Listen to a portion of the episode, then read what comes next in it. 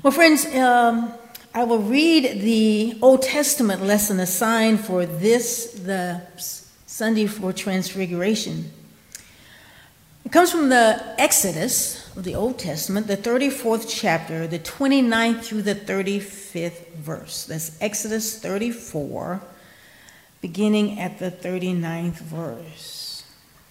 The 29th verse, I'm sorry. Listen still, friends, to the Word of God. When Moses came down from Mount Sinai with the two tablets of the covenant law in his hands, he was not aware that his face was radiant because he had spoken with the Lord. When Aaron and all the Israelites saw Moses, his face was radiant and they were afraid to come near him. But Moses called to them. So Aaron and all the leaders of the community came back to him and he spoke to them. Afterwards, all the Israelites came near him, and he gave them all the commands that the Lord had given him on Mount Sinai. When Moses finished speaking to them, he put a veil over his face. But whenever he entered the Lord's presence to speak with him, he removed the veil until he came out. And when he came out and told the Israelites what he had been commanded, they saw that his face was radiant. Then Moses would put the veil back over his face until he went in to speak with the Lord. Friends, this is the word of God for us, the people of God. Thanks be to God. As a thought for today, I offer changed. Let us pray. Oh, gracious and all wise God, holy God, we give you thanks for this day. We thank you, God, that you woke so many of us up and you clothed us in our right mind and you gave us a measure of strength, oh God, and, a, and a mind to, to come to worship to come to this Bethel place or to come and watch online and even on watch on delay. So, for all of those, oh God, who have a heart and a mind to hear a word, I ask that you bless the word, oh God. May the words of my mouth and the meditation of my heart be pleasing to thy sight, our Lord and our Redeemer. And we pray, oh God, that your word might go deep by the power of your Holy Spirit, so that we may not just be hearers of your word, but doers so that your name might be praised, your Son glorified, and your kingdom on earth advanced. And we pray this and every prayer in the sweet name of the living God. And his name is Jesus. And it is music to our ears. Amen, amen, and amen. Well, friends, as we prepare to begin yet another Lenten season, I wonder have we seen the light? Or are we like those three disciples, half asleep or just plain sleepwalking? I wonder, have we let the light from that old song I grew up hearing, have we let the light from the lighthouse shine in the dark corners of our minds and the inner recesses of our hearts? Or do we try to keep a distance, a veil between us and the penetrating, transfiguring light of God? I wonder whether we have really been changed or are we just going to church and going through the motions of ministry. Sometimes, sometimes, mind you, I wonder if we are really on the journey of transformed living, thinking, being, and loving, or are we just fronting, trying to do right out of our own strength? Because sometimes, and I'm just saying, it might just be me. Sometimes it just seems that all I can hear are the same old, same old. The same old complaints, the same old stories, the same old excuses, the same old challenges, and the same people trying to do the work in the church. I guess I wonder whether or not we want to change. That perhaps we are content, comfortable with the way things and the way we are. Maybe we think that we have, that what we have is good enough to just know God from a distance, but not up close and personal. Maybe we do not hunger for more, to know God more, to love God more, to live for God more, to serve God more, and to be more like Jesus in the world. Maybe we think that what we have is I, right. you know, not all right, but I. And yet, scripture tells us that deep calls to deep, that we got to go deep if we want to be with a deep God. And that we are not to be conformed to this world, but we are to be transformed. that we are to be changed so that we might discern and do what is acceptable and pleasing to God. We can't please God in and of our own selves. We can't please God unless there has been a change in us.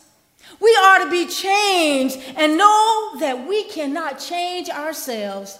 We are to be changed so that the things we used to do, the way we used to speak, the way we used to act, the way we used to think, we don't do it like that anymore. If people are saying about you, well, that's just how so and so is, they've always been like that, well, that's a problem, y'all, because we ought not be like that anymore if we have had an encounter with the Lord.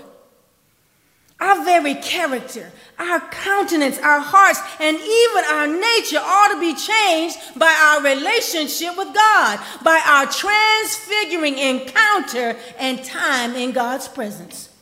If a real change, if a change, a real change, a deep change, a lasting change, if transformation is going to happen in us, then we need to put ourselves continually in God's presence.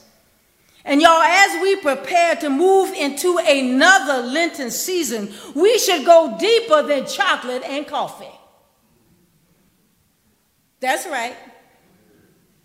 If one more person tell, tells me how they are giving up chocolate, I'm going to tell them, why don't you give up arrogance? Why don't you give up pride? Eat the chocolate, drink the coffee. Because nobody want to be around y'all no way where you don't drink no coffee. As we prepare to move into another Lenten season, we ought to ask the Lord to shine on and in us. Lord, shine on me. Lord, shine in me. So that by the time Easter comes, we might truly celebrate new life. Not just show off some new clothes, but show forth God's light in us, through us, and to the world. Because it just seems to me that we can be more concerned about our external appearance than our inward transformation, more anxious about our outer shell than our inner spirits.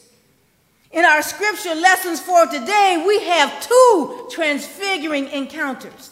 In our gospel lesson, Jesus takes with him Peter, James, and John to the mountain to pray to spend some time in the presence of God. And, and these disciples witness the eternal light of God in the face and person of Jesus Christ. On that mountain, they hear God's voice and God's command to listen to God's chosen and beloved Son. Something happens, something can be heard, something can be witnessed and known when we spend time in God's presence. And I know Peter gets on all our nerves, but Peter's right. Peter says it's good for us to be here. It is good for us to be in the presence of God. And from the Exodus, we have the story of Moses, who has also gone up on the mountain to receive God's word. Moses continually goes into the presence of God to intercede for the people, to receive God's word, and to experience the abundance of God. On that mountain, Moses is seeking more than just God's commands. He is wanting to see God's glory, God's very essence, to see God's face. It is, it is his deepest desire to want to know God more. Moses is seeking an up close and personal relationship with the God who created him, the God of his ancestors, the God who brought his people out of bondage, the God who promised to bless and to provide for Israel forever and ever. So for 40 days and 40 nights, he fasted and remained in God's presence and the God whose majesty and omnipotence is beyond our understanding, whose divine radiance is beyond our vision, permitted Moses to get a glimpse of his glory, permitted Moses to see him, permitted Moses to just bask in his presence. And y'all, just a glimpse of God's glory was and is transformational enough. Just a glimpse of God's goodness, just a glimpse of God's mercy, just a glimpse of God's love ought to be enough to change all of us. When we get a glimpse of Jesus in the manger, we ought to be changed and know that God sent God's very self into the world and into our situation. And y'all, that ought to change us. When we get a glimpse of how he touched the untouchable and loved the unlovable, when we get a glimpse of Jesus before Pilate and how they brutalized his body but not his spirit, when we get a glimpse of Jesus on the cross suffering for our reconciliation, reconciliation, and we and we get a glimpse of him sitting at the right hand of God the Father, interceding for us every single day. We ought to be changed by all of that. How can you be the same if you have gotten a glimpse of God's glory and God's anointed one? Because Moses seeks the presence of and, and gets a glimpse of God's glory, Moses is a friend of God's. Imagine being a friend of God. And because of his deep and abiding relationship with God, he is uniquely set apart to serve God and, and to light the way to God for others. That's right. Sometimes we want to talk about lighting the way for people, and we just as dim and dull as we can be. You can't show nobody the light if the light ain't in you. The truth is, our God wants to be known, and that, and that we are called to commune and abide in God's presence. Come, commune with me. There is something about being in the presence of God, something that is unspeakable, and it gives us immeasurable joy. In the presence of God, there is abundant, rich blessings, and it is in the presence of God that that fellowship with God is so sweet. It is in God's presence we find strength for the journey. It is in God's presence we find wisdom for our soul. It is in God's presence we find nourishment for our spirits. Some of us are hungry and thirsting and we are sucking up to all different kind of things, but we need to be basking in the presence of God. Yo, even Jesus spent time with the Lord. Even Jesus took time to pray. Can't call none of us to come to a prayer meeting. Amen. It is in God's presence that Moses is transformed moment by moment, encounter by encounter, and that he comes to have a profound understanding of just who God is. That God is merciful, that God is gracious, that God is slow to anger, that God is rich in love and faithful to all generations that God forgives iniquity and transgression and sins forever and ever. And so that's why he could walk with God and trust God and accept God's will. He understands it to the core of his being. Some of us just have a mama and pastor faith. In other words, our faith is only as good as what's good in our lives. But he knows God for himself. It is a consequence, a, a byproduct of being God's presence that He radiates the glory of God, and so it is with us. Our change, our transformation comes as a result of an intimate faith, a personal relationship, time spent with the Master. Our closeness to God changes who we are. We cannot be the same if we're hanging out with the holy. We just cannot. You can't just go around telling people off. And I mean, even that person who is cutting you off in traffic. You can't be the same. Our closeness to God changes who we are, it shapes how we live, and it makes of us new creations. It is our proximity to God that enables us to embody and reflect to the world the love, the joy, the peace that we have experienced with our encounter with the Master. That's what we reflect time spent in God's presence. So if you short with people, you ain't spending enough time with the Lord. If you sad, you ain't spending enough time with the Lord. You hopeless, you're not spending enough time with the Lord. Our authority and our ability to act as God's agents in the world and to do so effectively and powerfully must be rooted in a transfiguring encounter and constant communion. I like how um, Henry Louis Gates, in that um, book, in his book, and that um, series that he did on the black church, said that Martin would call, Martin Luther King would call, Mahalia Jackson. He was just call, and all she did was sing. He needed to be in God's presence. Prathia Hall would pray for him. How you gonna do mighty work for God and you just relying on yourself? You got to spend some time. We've got to spend some time with the Master.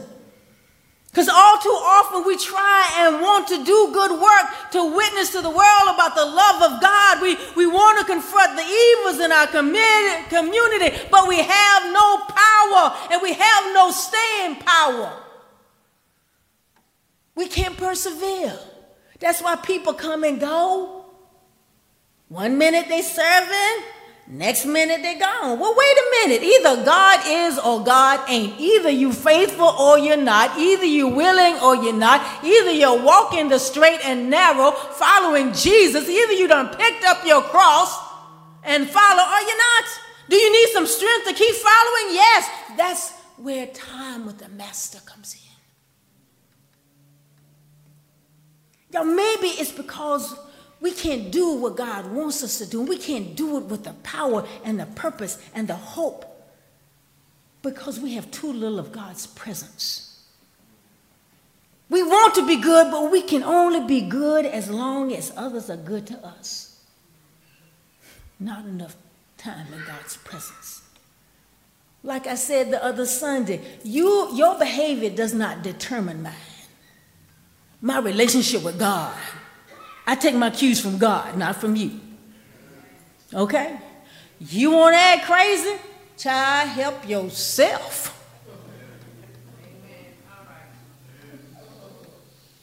I remember my nephew, he was, because he about to be 50 next year. That's what I'm telling the man's age. That's right. He was, a, he was about three or four, and um, he, went, he didn't go to daycare until he was much older right? And till about almost five. So we were in, tar- not, I may not have been Target at the, you know, it was Richway and Gold Circle, and they mentioned it. But we were, my sisters and I, we were in the store. And he asked me, now, you know the little line that you tell, uh, particularly black kids, now we're going to go in this store, it's a Lavell Crawford. Don't ask for nothing, don't touch nothing, and you ain't getting nothing. right? That's the Lavell Crawford. Okay, so we're in the store, right? And he wants something, and he proceeds to fall on the floor. He is kicking and screaming. He is just, and this is the other thing Lavell Crawford said. He said, um, um, in black communities, uh, parents embarrass children, okay? Because your parents will make you, uh-uh, they will act a fool in front of people in front, uh-uh. He is just kicking and screaming. And my sister, we did this because he had never done that before, you know, because he had just started going to the little daycare thing. He is standing there kicking and screaming. The people looking at us like, oh my goodness, look at this. We look at his little stuff like, boy, you better get up off the floor. We turned around and we walked off. We're not taking our cues from you. We didn't get all upset and uh-uh, boy, you better get. How we gonna take our cues from a little five-year-old on the ground? We turned around and walked off. He didn't get the attention. He, he got up. He dusted himself off. He came to his senses about himself and who he was related to. I don't take, we don't take our cues from the behavior of others. Not if we are living and abiding in God's presence. Uh, nobody can make you do anything. They have a gun to your head, but their behavior should not determine yours. Yo, I don't know. But maybe it's time for us to go back up the mountain. Maybe it's time for us to go back into God's presence. Maybe we need the light from the lighthouse to shine on us, to shine on me. Y'all know that song. Let the light from the lighthouse shine on. Let it shine in the dark corners of our hearts, those places that we have been too fearful and not willing to go. Let the light from the lighthouse shine on our secret sins, those things we do and think about that nobody else knows. Let the light from the lighthouse shine in and on us so that we are changed, that we are transfigured, and that we are more able to reflect God's glory, God's goodness in this world.